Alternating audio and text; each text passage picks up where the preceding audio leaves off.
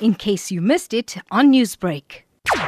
The taxi rank has been closed here in Tsakane in Brakpan. Uh, we will remember that uh, the MEC has taken a decision to close the rank following the shooting of four people that happened uh, yesterday in Brakpan. These taxi owners here are complaining that uh, the MEC has never consulted with them when taking this decision.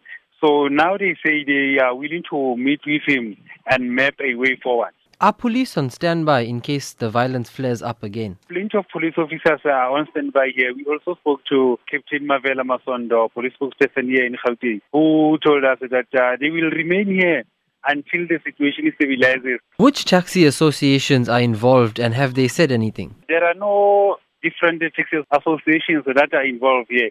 It's only one taxi association, Greater Brakpan Tsakane Taxi Association. The grievance is that um, they are not with their executive uh, committee or their leaders or the chairman of the association because they say when he takes decisions, he doesn't consult the members of the association. He just takes decisions alone.